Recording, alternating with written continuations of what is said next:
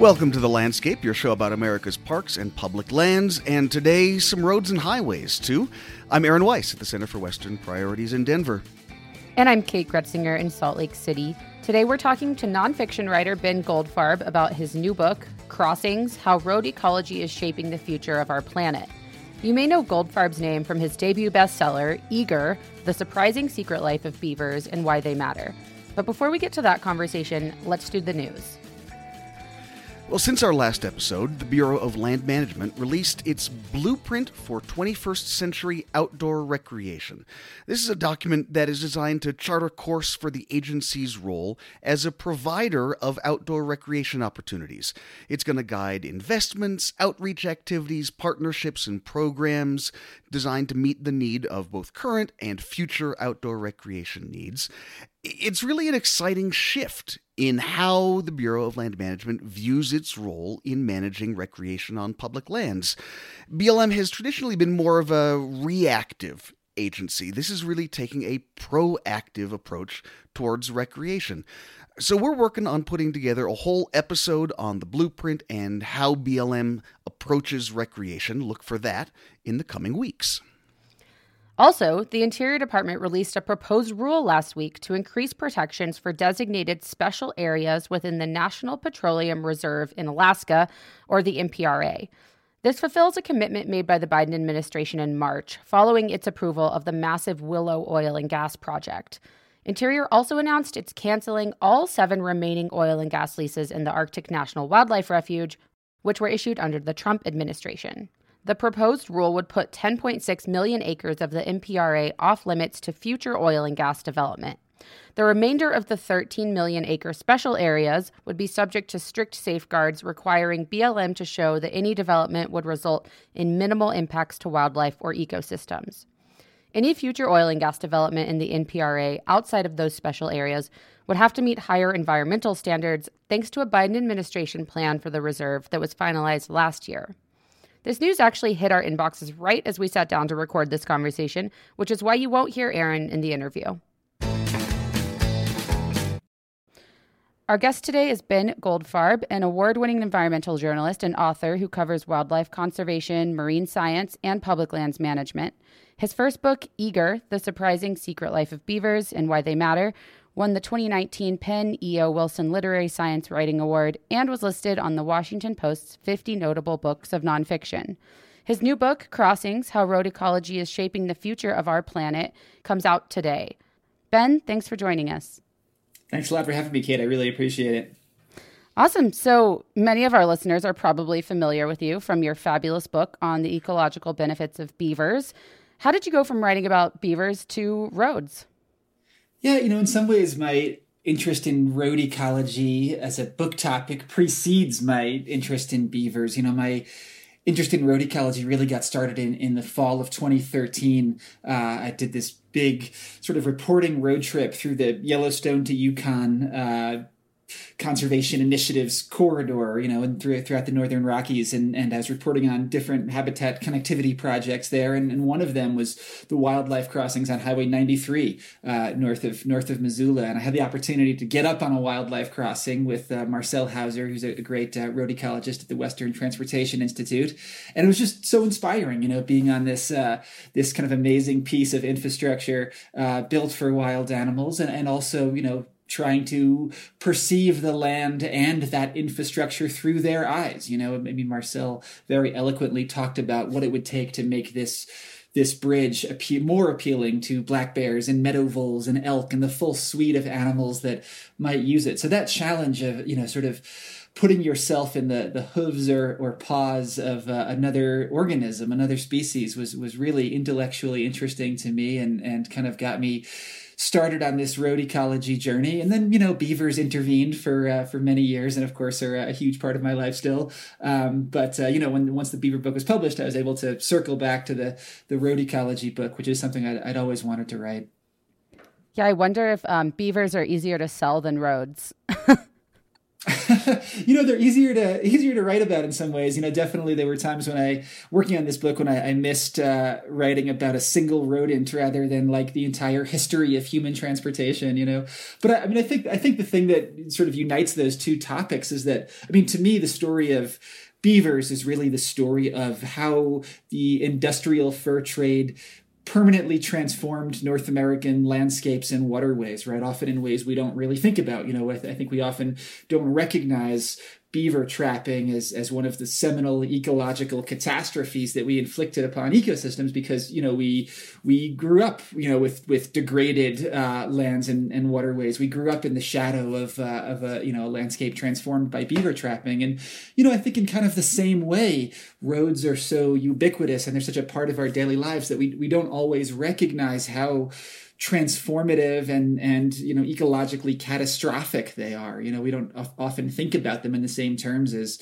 you know climate change or deforestation or poaching or all of these other you know environmental ills. But you know roads are as I write about in the book, you know, one of the most uh, sort of transformative and catastrophic things that we do. So I think that you know the both I think that both the road book and the beaver book are trying to accomplish the same thing, which is to reveal a hidden ecological catastrophe that that uh, shaped our planet right? Hidden in plain sight too. Right. So um t- you mentioned the term road ecology a number of times. What is road ecology and when did it really coalesce into its own scientific field? Road ecology is the the science of how our transportation infrastructure interacts with and shapes the natural world and you know and what we do about it. Um, i think that's a, a, really important part of road ecology as well is that it's a fundamentally applied science uh, you know that's trying to make the world a, a better and saner place in a, a, lot of ways. And you know road ecology i mean the term itself was was coined in english in the 1990s by richard forman who's a landscape ecologist at harvard. But you know the, the concept of studying roads' impacts on nature really goes back to you know, the 1920s, you know, kind of the early days of the automobile. And, you know, as cars kind of entered uh, American landscapes and the American consciousness and became ubiquitous, uh, you know, there was this, sort of this wave of biologists noticing, you know, dead garter snakes and woodpeckers and ground squirrels, all of these different critters that were being being flattened and uh, you know started to kind of wring their hands about it a little bit. So you know even though road ecology as a kind of a formal discipline is you know only a few decades old this notion of trying to understand and quantify the toll that cars take on nature that, that goes back a century. So we are the center for western priorities. So even though your book covers um, the entire United States as well as other countries and the um, sort of road ecology implications there. We're going to focus on the West here a bit. Um, what would you say the biggest threat that roads pose is to animals in the Western United States?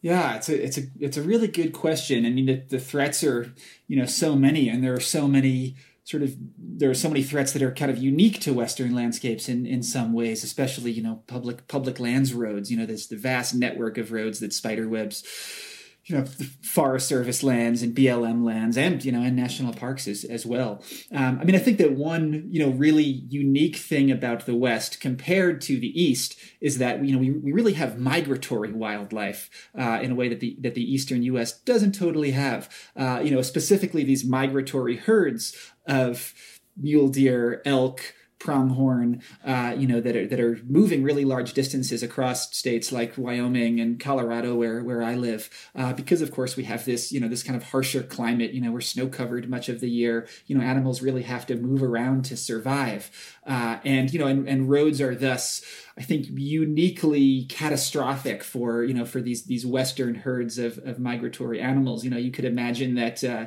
you know a white-tailed deer in in Virginia, uh, you know, if it gets stuck on one side of a highway, well, there's probably some food over there, and you know he's going to be okay ultimately. But you know, if if a herd of a, a thousand pronghorn, you know, can't access its winter range because you know I eighty is in the way, I mean that can and has you know that can lead to mass starvation, and that's that's happened, uh, you know, to to some herds in, in places like Wyoming and Idaho and, and elsewhere.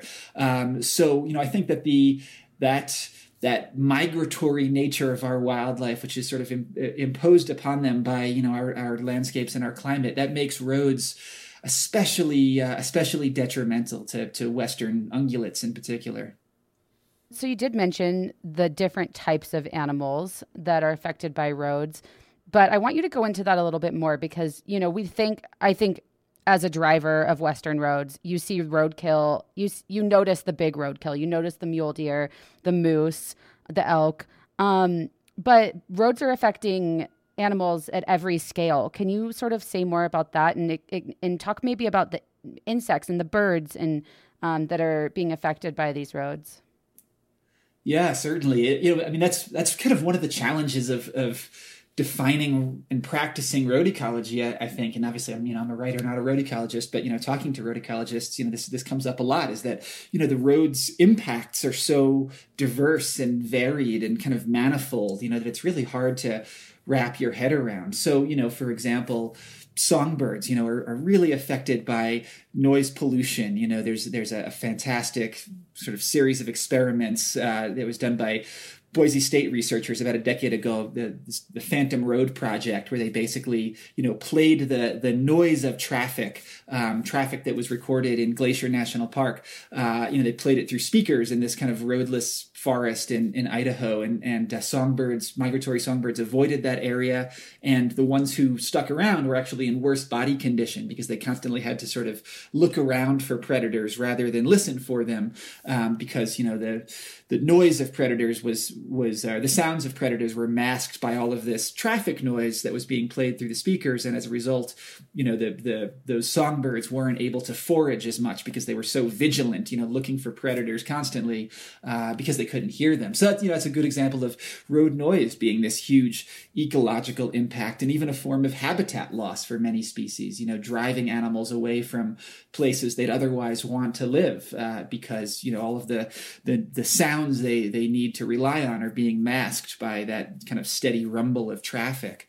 Um, or, you know, or you think about, I mean, like another kind of diverse impact, you think about fish, you know, you don't really, we don't, you know, fish aren't necessarily the first species that come to mind, you know, when you think about road impacted organisms. But, you know, every time a stream crosses a road, you know, there's a culvert there, you know, they're one of those little corrugated pipes that the stream flows through. And, you know, so many of those culverts were either built badly to begin with or have kind of fallen into disrepair. And you know a, a, faulty culvert can be an absolute barrier for you know migrating salmon in in uh, you know Washington Oregon and California as well as you know cutthroat and bull trout in the the interior west.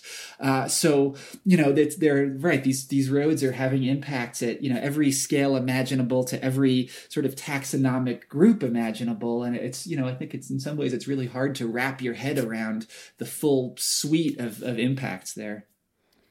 Right. And so, coming off of what you said, you sort of talked about the impact of road noise. Um, I want to bring up this question, which is that we sort of think we think about the Western U.S. as rural and wild um, for the most part, but that's not really the case from a road ecology perspective. Could you explain why that is? Yeah, I mean, we well, we certainly have. It's because we have a lot of a lot of roads. You know, even in rural areas, right? I mean, you think about. I mean, one of the, one of the challenges I think is is that you know our our mountain ranges and valleys tend to run north south right? And that's that's generally the direction that wild animals are are migrating you know sort of in parallel with mountains and valleys you know as they move across sort of elevational gradients throughout the year. Uh, and then we've got you know these I mean, we have lots of highways, of course, running east west, but you know, there's those three giant interstates in particular. You know, going north to south, I ninety, I eighty, and I seventy. Uh, you know, each sort of bisecting uh, those those migrations and you know at sort of perfect right angles you know so you've got i mean on i-90 you know you've got uh, you know roads through you know Washington and and uh, and North Idaho and Montana that are you know absolute barriers to grizzly bear movement. For example, in, in Montana, you know there's that there's a really famous map that uh, Montana Fish, Wildlife, and Parks put out of one grizzly bear that they'd collared uh, that was trying to cross I-90, and you just see the bear's route bouncing like a ping pong ball off of I-90, something like 40 times as it as it looks for a, a place to cross. So you know you've got roads bisecting some of the wildest ecosystems with the, the most megafauna in the country. And then, you know, going south, you've got I-80, uh, you know, which is which is sort of doing catastrophic damage to all of those you know those migratory herds of mule deer and pronghorn and elk in Wyoming, and then you know you've got I seventy, uh, you know running through running through the southern Rockies in Colorado, and you know and kind of fatally fragmenting our our lynx population here. You know there are 200 lynx in Colorado, and they're basically all on the south side of I seventy because it's you know it's it's uh, the Berlin Wall for wildlife, as some biologists have called it, right? So you know these are these are rural places, and yet they're funneling you know thousands i mean tens of thousands of cars every day you know through some of the the wildest places uh, left in the country. Right. It was it's sort of an obvious fact once you state it but it deserves to be emphasized which is that th- we build roads in the places that animals naturally migrate um, because that's they're the easiest places to traverse. So it's sort of this perfect storm of just like animal killing infrastructure in exactly the wrong place. Um, and yeah, exactly. I, you know, yeah. I think. Uh, yeah, oh, sorry, no, sorry. I was just going to say, you know, briefly that we, yeah, that you know, that I mean, we tend, you know, our roads, as you say, tend to be built in the places that are easiest to build, which is you know those sort of those low elevation valleys, you know, that you don't have to climb a mountain pass to get a highway through, and obviously those you know those those valley bottoms are are uh, you know the most valuable habitats for for wildlife. So there is, I think, this kind of inherent conflict or clash between habitat and infrastructure speaking of infrastructure, um, you you mentioned many of the big roads, but there also there's this entire other network of roads um, weaving through the West. You mentioned in the book that the U.S. has the country with the most miles of paved road. I think I think I remember that correctly, um, and that the Forest Service is actually one of the largest road owners and managers in the United States, if not the largest. Can you sort of explain how that came to be and and what the Forest Service is doing with those roads and also the the impact those roads have on wildlife currently. Yeah. Yeah, I mean, the, you know, the Forest Service is probably the largest road road manager in the world. There are you know nearly uh, four hundred thousand miles of forest roads in in uh, the United States, which means that you could you know you could go to the moon and most of the way back on on uh, Forest Service roads, which is which is pretty amazing to think about.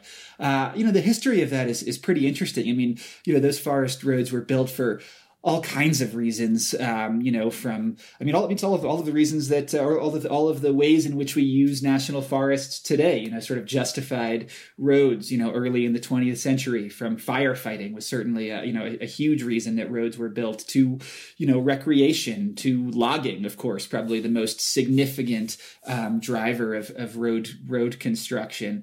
Um, you know, in, in many cases, it was actually private timber companies that were uh, that were building building those roads in the forest Service was essentially paying them to to do it, and you know, and then all, over time, you know, those roads were sort of uh, utilized and you know appropriated by recreationalists. Um, you know, and certainly I drive forest roads, you know, once a week, getting to trailheads and lakes and you know, and fishing holes and and so on. Um, so you know, forest forest service roads are sort of one of the most significant ways that we you know we access we access nature today. But you know, as as you alluded to, they're they're also tremendously impactful. You know, in in a lot of really really devastating ways. Um, you know, obviously they're not like you know a giant uh, eight lane interstate highway. You know, they're they're these kind of these humble dirt roads in most cases, and yet they have really significant effects on nature. I mean, they're on a few different levels. You know, there's I mean, first there's just the sort of physical, almost geological impact of all of these dirt roads, right? Which you know are constantly eroding and kind of hemorrhaging sediment, uh, you know, and all of that sediment sort of runs down slope and you know ends up uh, smothering smothering streams, including you know really important trout and salmon streams all over all over the West. So there's that kind of erosional impact, um, but you know probably the even more significant impact is just you know because forest roads are how we access nature you know they're pumping human beings into into wild places constantly right? And obviously humans you know are bad for other species, you know, and, and there are, there are many, many studies, you know, showing that really, really, ro- really low road densities, you know, even, even like a mile of road in a, you know, a single square mile of forest is enough to be really harmful to grizzly bears and elk and wolves and, uh, you know, and bull trout and all, all kinds of species, just because it introduces that, that human impact. And, you know, humans bring guns, we bring noise, you know, we bring attractants that lure bears, especially into conflict conflicts, you know, our presence in in in uh, in the backcountry is just uh, you know it's really really dangerous to uh, to you know basically all all species that require that that secure habitat, and you know it's a, it's a difficult conflict because again, I mean those you know those forest roads are and you know and park service roads as well or you know how we access some of the most spectacular places in the country and how you know i mean that's that's sort of where i learned to you know be in be in nature and and appreciate nature and and uh, you know I've had so many wonderful wildlife encounters that you know my car facilitated so you know roads are sort of inextricable from the history of conservation but you know they are really damaging from a conservation standpoint Totally. And I'd be remiss here if I didn't mention the Bureau of Land Management Road Network as well, which is um, many of them are retired oil and gas roads. And of course, they're still being built to drill for oil and gas all over the West today. Um, I live in Utah, and here there's a big fight um, down in sort of southeast Utah over closing these roads called RS 2477 roads, which are historical roads, basically two tracks, and um, groups like the Southern Utah Wilderness Alliance are petitioning to close some of those roads because they're they're um, many of them are redundant. They don't go anywhere new or interesting. They're just out there. Um, but the state really um, doesn't want to see them closed for for a number of reasons. I mean, mainly recreation and partially just uh, because they opposed conservation generally. But um, that's uh, just an aside, a little BLM um, talk here for our listeners. We'll get back to the book now. Um, how are animals across the western U.S. adapting to roads, um, if if at all? Yeah, it's you know it's it's pretty interesting. I mean, certainly you know there's they're adapting on a couple of different levels. I mean, there's you know there's there are behavioral adaptations, uh, right? There you know there are some some species that uh, you know are certainly road avoiders, you know, like grizzly bears are sort of the classic example of a, of a, species that, that is almost never crosses a road, even at very low levels of traffic. Um, you know, but there are also species that have kind of learned to take advantage of the road too, in in, in many ways. I mean, the road is you know sort of a source of uh, of of bounty if you're a scavenger. You know, roads are they're out there killing deer and elk and pronghorn. You know, these large animals that make really good meals for all all kinds of uh, all kinds of species, including you know golden eagles and bald eagles. Uh, you know, certainly ravens and magpies. You know, which which uh, you know you can't see a, a carcass on a western roadside without seeing a, a magpie or a raven on, on top of it, right? So, you know, there are lots of, you know, really intelligent scavengers that have learned to use the road uh, as a, a, source of, uh, as a source of bounty, as a, as a resource. Um, but of course you know the road is also potentially an ecological trap for that reason. You know it's it's luring animals to the roadside uh, you know with the, the the promise of food and then and then killing them. You know a golden eagle who's just you know feasted on venison on the side of the highway and then tries to take off you know doesn't uh, achieve liftoff very quickly and you know is at risk of, of being hit. And you know and, and there's been great research by Hawkwatch International in in Utah uh, you know, showing that uh, you know the toll of roads on golden eagles and bald eagles is is enormous. You know, we're losing lots of lots of raptors to the road. So that's you know that's uh, again one of the many one of the many ironies or tensions of roads is that they you know they're they're yes they're resources for certain species but they're also uh, a really dangerous resource and and uh, you know they can be they can in, in many cases lure animals into these these really dangerous conflicts so you talk a lot about the science and history of perfecting wildlife crossings in the book.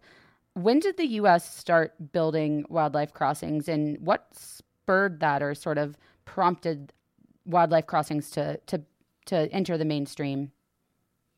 Yeah, you know, I mean, wildlife crossings really begin as as mostly a European technology. You know, it was France, Germany, Switzerland, Austria. You know, those were sort of the countries that, uh, you know, were, were the the leaders in the 1950s, 60s, early early 70s. But you know, during the 1970s, uh, you know, crossings do start to pop up again. Mostly, you know, mostly in, in the in the American West because you know we have these migratory herds of wildlife uh, that make it really easy in many cases to site a wildlife crossing. You know, it's you sort of think about like you know white-tailed deer in you know in in the northeast. I mean they're just kind of everywhere all of the time. It's often hard to know where to put a wildlife crossing. Whereas you know if you have a, a herd of mule deer migrating along a very predictable route year after year after year and crossing the same point on the same highway every year well that creates this very conspicuous pile of carcasses that you know that makes it fairly easy to know where to put a crossing. So you know in the in the 70s 80s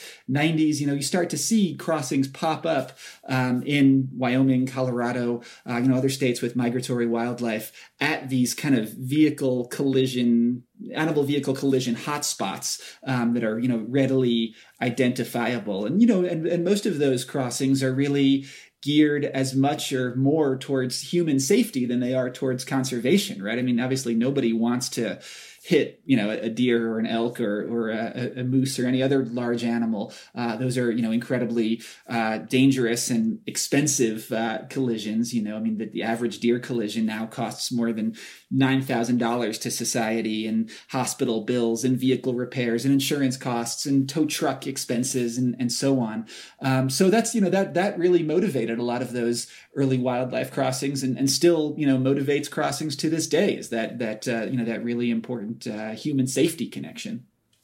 So, from a fiscal standpoint, you can really justify building these crossings in those spots where there are a lot of mule deer or elk collisions. But what about crossings that don't have a, as much of a public safety uh, prerogative? How how are those getting built? Because there are there are crossings being built that aren't necessarily there to save cars or people.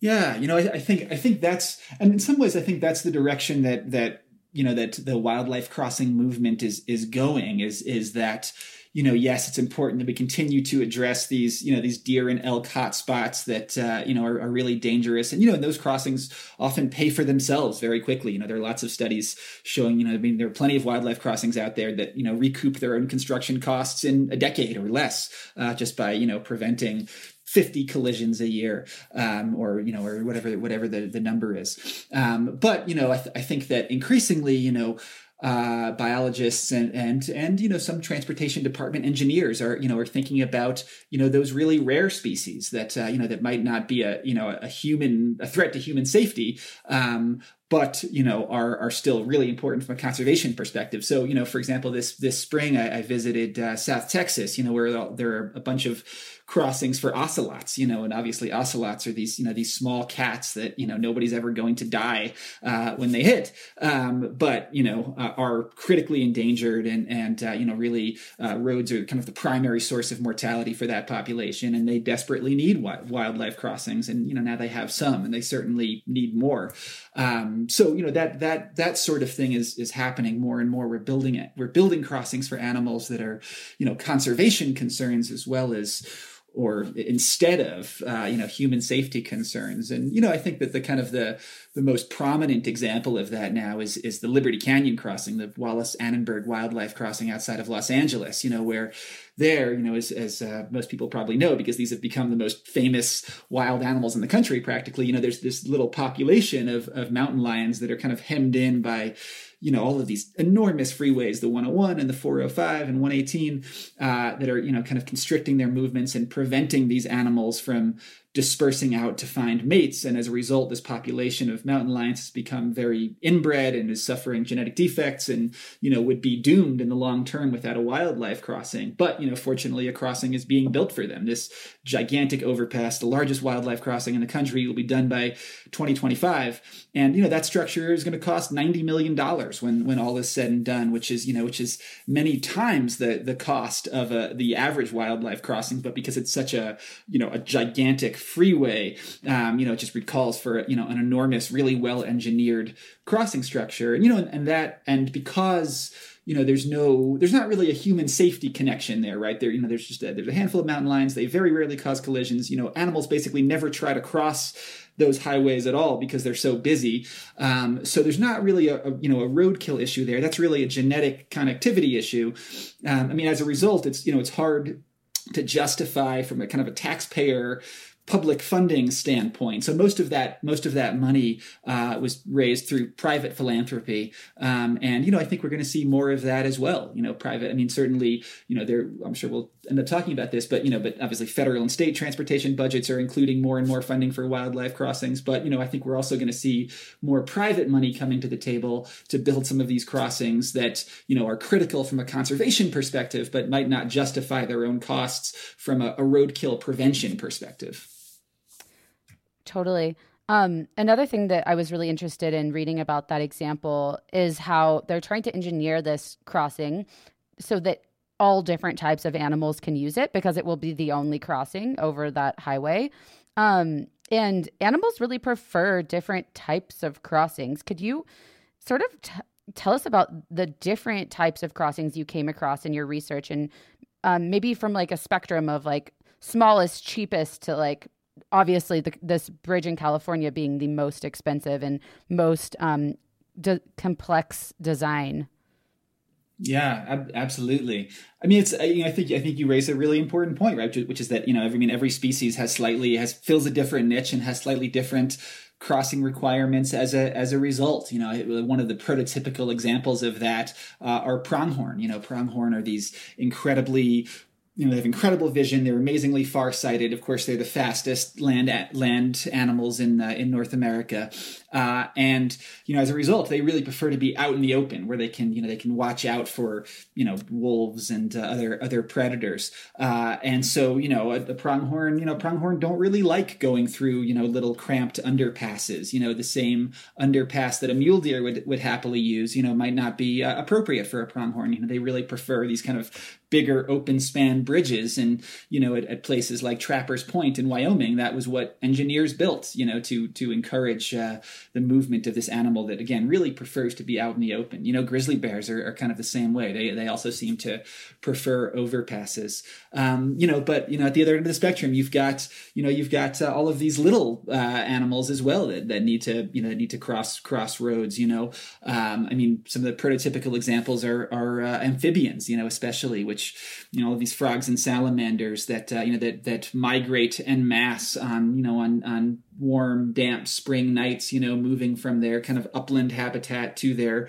their uh, their their breeding ponds, and you know, often again because roads tend to follow water, you know, they they end up uh, crossing roads along the way and, and dying en masse. Uh, and you know, there are some great examples of uh, amphibian tunnels out there. Uh, you know, these little humble passages that might only be a couple feet wide, you know, going under the pavement that uh, you know you'd you'd probably uh, never notice, you know, if you weren't if you weren't looking for them. But you know, in, in the right circumstances, uh, you know, can be can be really effective. So that's that's kind of yeah one of the exciting things about wildlife crossings. I think is just thinking about you know the different the different needs of all of these different critters that uh, you know are are encountering are encountering our road infrastructure every day and you know and and uh, each has a different sort of requirement. And you know I, I, mean i think that one other one other point that i'll i'll make about this too is that you know we're we're also i mean it's it's interesting to think yes you know we're building all of these new sort of sui generis crossings like the you know the liberty canyon crossing but there's also there's so much existing infrastructure out there that animals could be using. You know we have something like 2 million culverts uh, in the United States. And, you know, even though many of those block fish passage, you know, a lot of them could be used to facilitate terrestrial animal passage. You know, I mean, all of these animals are sort of walking along stream corridors every night, and uh, you know they bump into culverts, and culverts are a great way to get under a road safely. So, you know, doing simple things like adding a little metal shelf along the wall of a culvert so that you know a bobcat, for example, can walk along that shelf without you know getting his paws wet. Um, I mean, you know, those sorts of cheap uh, inconspicuous retrofit to existing infrastructure uh, can be a, a, really powerful way of, of uh, making our, our road network safer. So I was surprised to read in your book that there are actually some benefits of roads to wildlife. You did mention roadkill earlier, which um, is a benefit to scavengers like bird, like like um, crows and ravens. What are some of the other animals and insects that actually benefit from roads? Um, for either habitat or food. Yeah, I mean, in, you know, insects are a really good one uh, in that you know we, I mean, we've we've sort of carved up so much insect habitat in this country. You know, so much so much historic prairie has become you know agricultural monoculture or you know or, or subdivisions or other forms of development. You know, and, and those strips of uh, of roadside prairie, you know, or some of the last kind of uncultivated places on the landscape in in, in uh, you know in, in many states, uh, you know, in the Midwest especially, you know, roads are actually. And it's funny to we you know we have we're in the West, you know, we're we're blessed with so much public land, obviously, but you know, in the Midwest, roadsides are actually the largest form of public land, uh, and you know, and and as a result, they're you know they're habitat for species like like monarch butterfly. But you know, uh, just as with golden eagles, you know road kills or, or uh, roadsides are, are dangerous places to be a, a wild animal, you know, and and uh, yes, I mean certainly there are you know lots of uh, monarch larvae and caterpillars being produced by uh, you know by by roadside milkweeds uh, around the country, but you know there are also millions of monarch butterflies who are killed by cars. Um, so you know we're we're creating habitats for these animals along roadsides, and roads are furnishing those those you know kind of wild, unkempt spaces in in in, uh, in many cases. Um, but you know, as always. You know the roadside is a is a dangerous place to live, and you know if if we're going to use you if we're going to use roadsides as wildlife habitats you know we have to manage them in you know in in uh, in intelligent ways. We can't just kind of like let them go i think because you know because they are potentially dangerous habitats and ecological traps. Right. They sort of draw the insects in but maybe at the cost of their life. So um i feel it's it seems like while there are benefits to roads but roads are still kind of terrible. yeah, um, I, think, that's a I think that's a good a good way of putting it. I mean, I certainly on you know on on balance they're terrible. Um, you know, I, I mean, I, I, do think that you know that ultimately in the case of monarch butterflies, you know, I mean, there's just such a, a, a need for milkweed on the landscape that you know roadsides are sources of milkweed and, and, you know and that their their benefits outweigh their costs for that reason but at the same time you know if you said hey you can you know you can either you know reclaim a square mile of prairie or you know plant milkweeds along a mile of road i'd say you know give me the prairie away from the road because that's you know that's the that's the safer more productive habitat sure like make every farmer in the midwest plant half an acre of milkweed I mean, it's yeah. never going to happen, but it would be better than yeah, a road. I think I think so. um, but roads are here, and they're what we've got.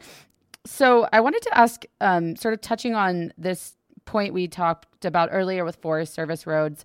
Would do you know if if the no- number of miles of road in the United States is currently decreasing or increasing or about steady at this point? Yeah, I mean it's it's you know it's definitely increasing. Um, it's not increasing dramatically, especially compared to other countries. You know, like Nepal or India or Kenya, you know, countries that are still very actively building new highways and developing their road networks. Um, you know, we're we're mostly maintaining what we have, but you know, we're also, I mean, we're adding a lot of you know we're not we're not building giant new interstates but you know we are we're widening existing existing roads in many places uh, and you know we're, we're building lots of you know lots of new residential roads as well i mean obviously you know in, in i forget exactly what the what the statistic is but you know in the west we lose what a football field of, of habitat uh, you know every hour or something like that.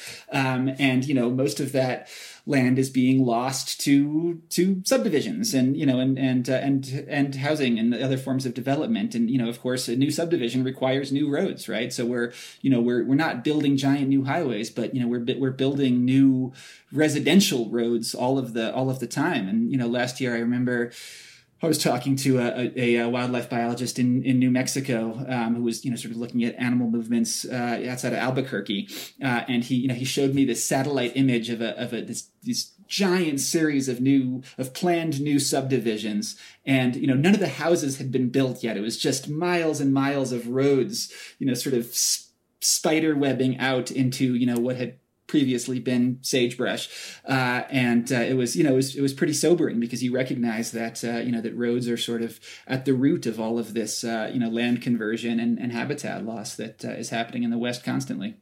Right, yet another argument for density. Right, right. Exactly. We've got the climate argument, which um, it would make people travel less um, and climate or produce less greenhouse gases, but um, also we can save the the sage grouse, etc.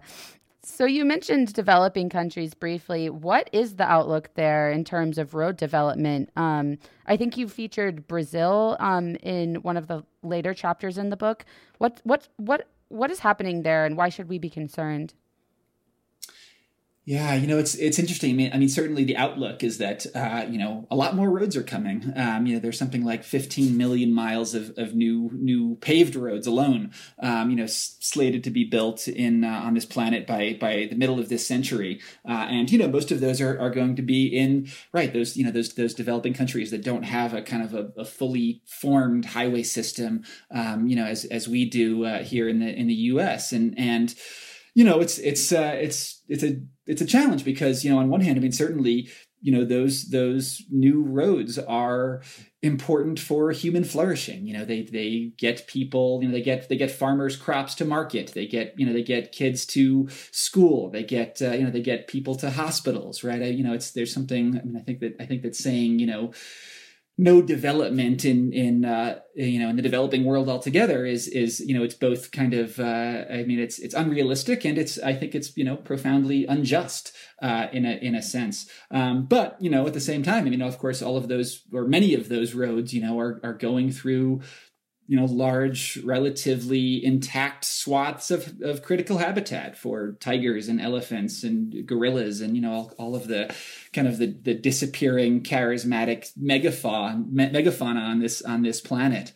Uh, so you know i think i think that's you know that's sort of where road ecology is is going now. And you know what it, what it can show us in a lot of ways is is you know okay if if you know some of this development this this infrastructural development is you know unavoidable and even desirable from you know a, a, human welfare standpoint how do we how do we do it in the least disastrous way possible? You know how do we avoid those critical habitats when we can? Uh, you know how do we how do we build wildlife crossings that preserve movement uh, for species when we you know when when roads you know can't be rerouted or, or prevented altogether?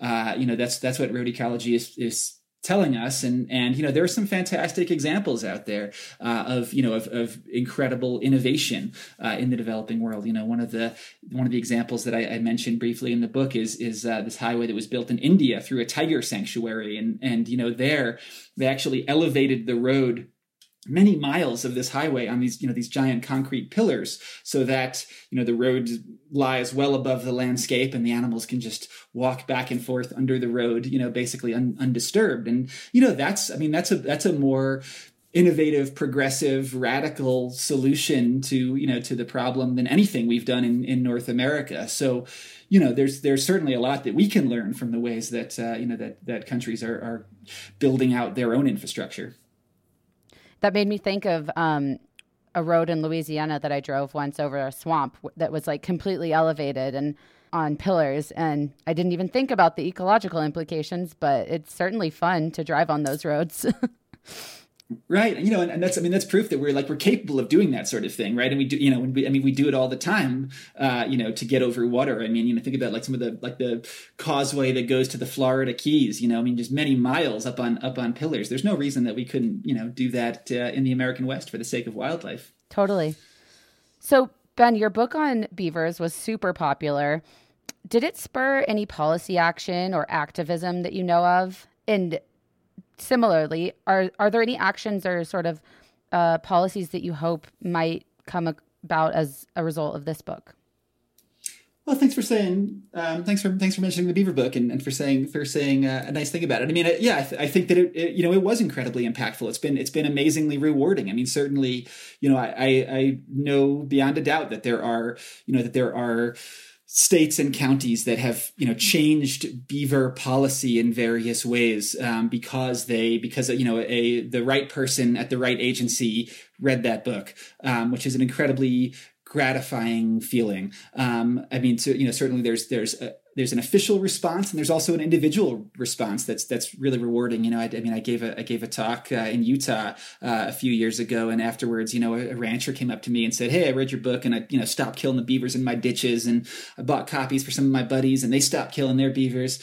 And it's like, wow, I mean, what a what a, an incredibly you know gratifying, uh, you know, rewarding feeling that that that is to know that there are you know there are beavers out there today, and and uh, you know acres of wetland habitat created that you know that exist, uh, you know, thanks to this this thing that I wrote. I mean, that's all all you can ever possibly ask for as an environmental journalist. And you know, I, I hope that this book is similarly uh, impactful. I mean, I think it's you know it's it's a difficult, it's it's a more difficult problem to influence i think as a writer. I mean the thing you know the thing about beavers is that they're you know in some ways they're a fairly local issue.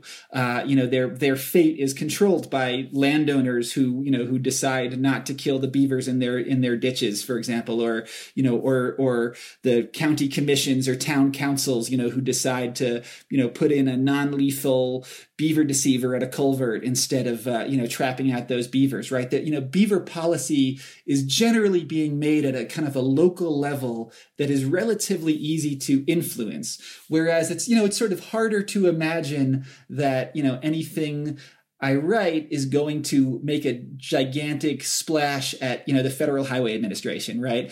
Uh, because you know transportation or the, or the Forest Service, you know transportation is governed by these you know these these gigantic agencies um, that you know are just uh, very difficult to to sway one one way or the other.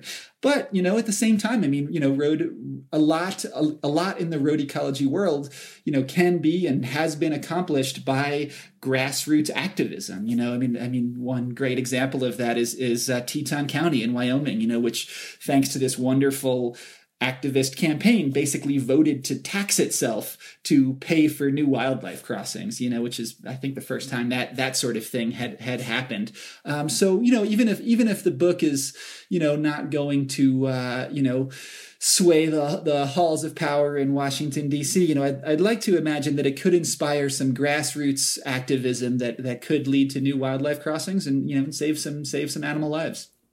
Totally. Well, that leads perfectly into my final question here, which is that you talk about lots of local groups and organizations in the book that are working to make roads safer for animals. Do you have advice for folks who are looking to get involved in similar work on a local level?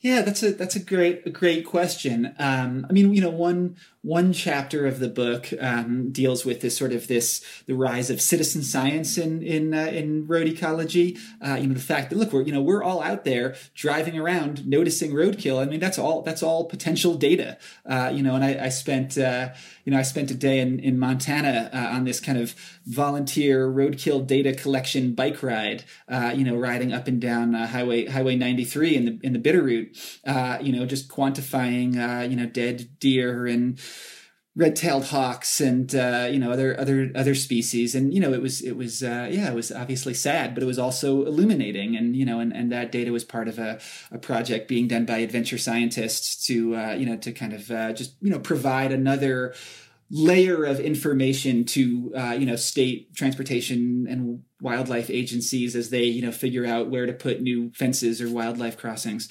Uh, so you know, and, and, there I mean there are lots of great uh, you know great case studies out there where you know that sort of volunteer collected data really did lead to uh, you know new new wildlife crossings and other uh, other other projects. You know, in California, that's happened. That's that's happened in British Columbia and elsewhere. And you know, at this point, there I mean, there's so many of these different projects uh, out there. Uh, you know, collecting that data and, and making good use of it, and kind of redeeming this ceaseless death through the harvesting of information. Um, so, you know, I'd, I'd, I'd encourage people to look for an opportunity to participate in the science of road ecology. Well, we'll leave it at that today. Ben Goldfarb, author of Crossings How Road Ecology is Shaping the Future of Our Planet. Thank you so much for your important work and for your time today. Thanks a lot, Kate. I appreciate the great questions.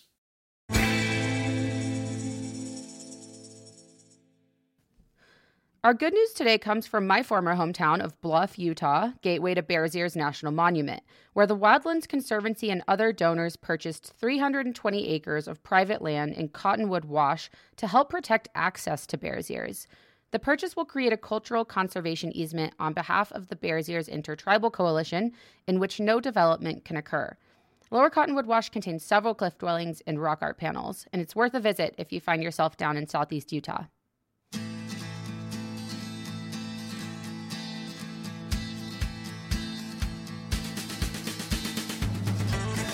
Well, that is it for today's episode. Kate, thank you for that interview with Ben. I'm really sorry that I missed it. Let us know what you think of these episodes, will you? You can reach us at podcast at westernpriorities.org. Also, follow us TikTok, Instagram, X, as whatever it's called today. Uh, and leave us a review, please. If you have a second, that always helps other public lands fans find us. Thanks again to Ben Goldfarb for his excellent writing and for chatting with us today. And thank you for listening to The Landscape.